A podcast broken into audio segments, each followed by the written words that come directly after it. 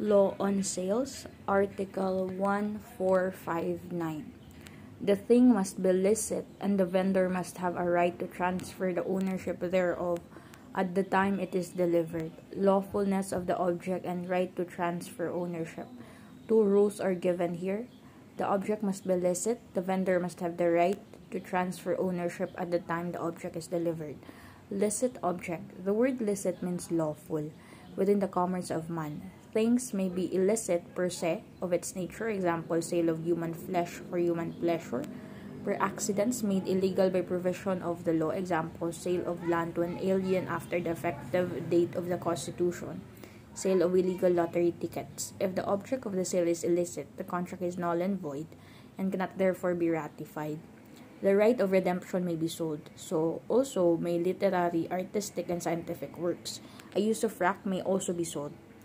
In the case of Ortates and Pojas versus Urbi et al., facts a homestead patent was issued to a married couple, Lino Artates and Manuela Pojas, September 23, 1952, because of a crime physical injuries Artates had committed, and for while he was found guilty, March 14, 1956, the homestead was sold at a public auction to satisfy Artate's civil liability. Note that the sale was made less than four years after the acquisition by the couple of the land, now then under Section 118 of the Public Land Law.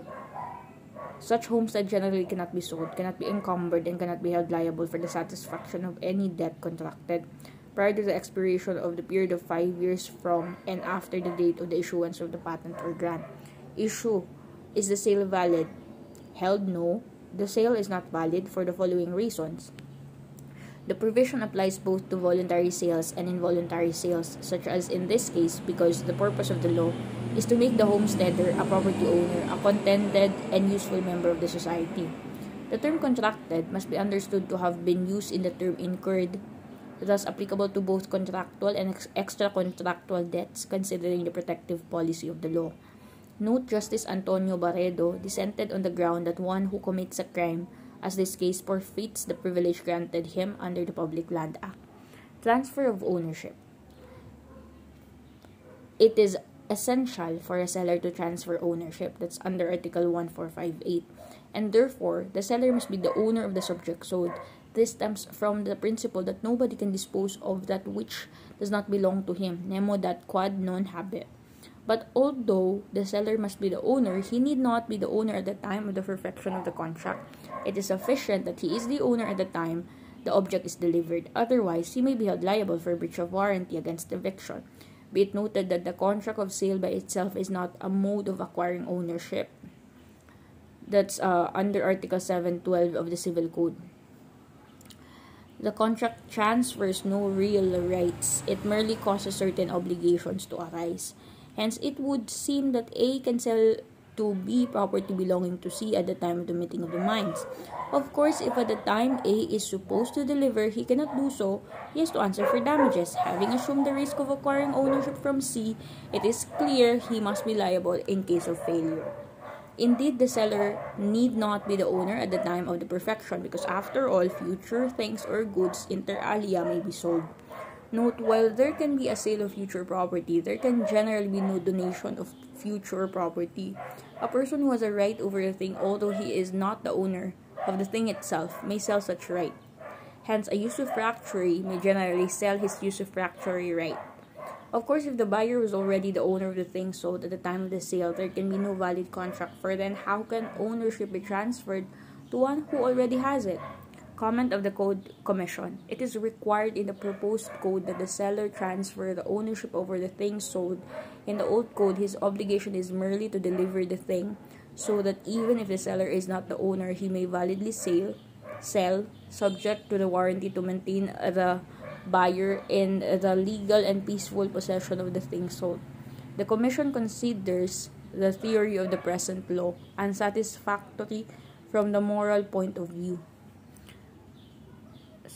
In the case of Santos versus Macapinlac and Pinlac, facts a mortgage his A mortgage his land to B, but sold the land to C. Give the effect of the transaction. A being the owner could sell the property to C, who after delivery became the owner subject to B's right to foreclose the mortgage upon non-payment of the mortgage credit. B does not have to give C anything even if the mortgage is foreclosed for the simple reason that B did not sell the property to him.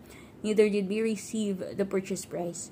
In the case of Licauco versus Olegario and Olegario, the facts is A owed B and was declared a judgment debtor. To pay the debt, A's properties were attached. At the auction sale, B was the highest bidder. Now then, under the law, the debtor A has the right to redeem the property sold within a certain period. A, however, sold his right of redemption to C. B now seeks a court declaration to the effect that the sale of the right of redemption to C be considered fraudulent and void held. The sale of the right of redemption to C is perfectly valid since A, the seller, was the owner of the right. In the case of Uy Piaco versus McMicking et al., the facts of the case is A corporate stockholder sold his share to another, but the sale has not yet been recorded in the books of the corporation. Is the sale valid? As between the seller and the buyer, the sale is perfectly valid. Since the seller was the owner of the corporate shares, however, as between the corporation and the buyer, the latter has acquired only an equitable title which may eventually ripen into a legal title after he presents himself to the corporation and performs the acts required by its charter or bylaws and which are needed to effectuate the transfer. In the case of Martin versus Reyes et al., A sold to B land, which at the time of the sale did not belong to A. Is the sale valid? Held yes, for the vendor need not own the property at the time of the perfection, it being sufficient that he be the owner at the time he is to deliver the object. The contention that there is no sale is rather too technical a viewpoint. The deed of sale may be placed in the same category as a promise to convey land not yet owned by the vendor an obligation which nevertheless may be enforced. The court cited American jurisprudence to the effect that it is not unusual for persons to agree to convey by a certain time, notwithstanding they have no title to the land at the time of the contract, and the validity of such agreement is upheld. In such cases, the vendor assumes the risk of acquiring the title and making the conveyance or responding in damages for the vendee's loss of his bargain. In the case of Delpher Trades Corporation versus IAC, the facts of the case a and B were owners of a parcel of land. They leased the land to CCI Incorporated. The lease contract provided that during the existence or after the term of the lease, the lessors A and B should first offer the same to the lessee and the latter has priority to buy under similar conditions. Later, CCI Incorporated assigned its rights in favor of Hydro Incorporation with the consent of A and B. Thereafter, a deed of exchange was executed by A and B on the one hand and Delpher Corporation upon the other, whereby A and B conveyed to Delpher Corporation the leased property for 2,500 shares of stock of Delpher on the ground that it was not given the first option to buy the leased property pursuant to the provision in the lease agreement. Hydro filed a complaint for reconveyance in its favor under conditions similar to those whereby Delpher acquired the property from A and B. The trial court declared vi valid Hydro's preferential right to acquire the property right of first refusal and ordered A and B and Delpher to convey the property to Hydro. The Court of Appeals affirmed the decision the Supreme Court to reverse the judgment. Held in exchange for the properties whereby A and B acquired 2,500 original and issued no par value shares of stocks of Delpher.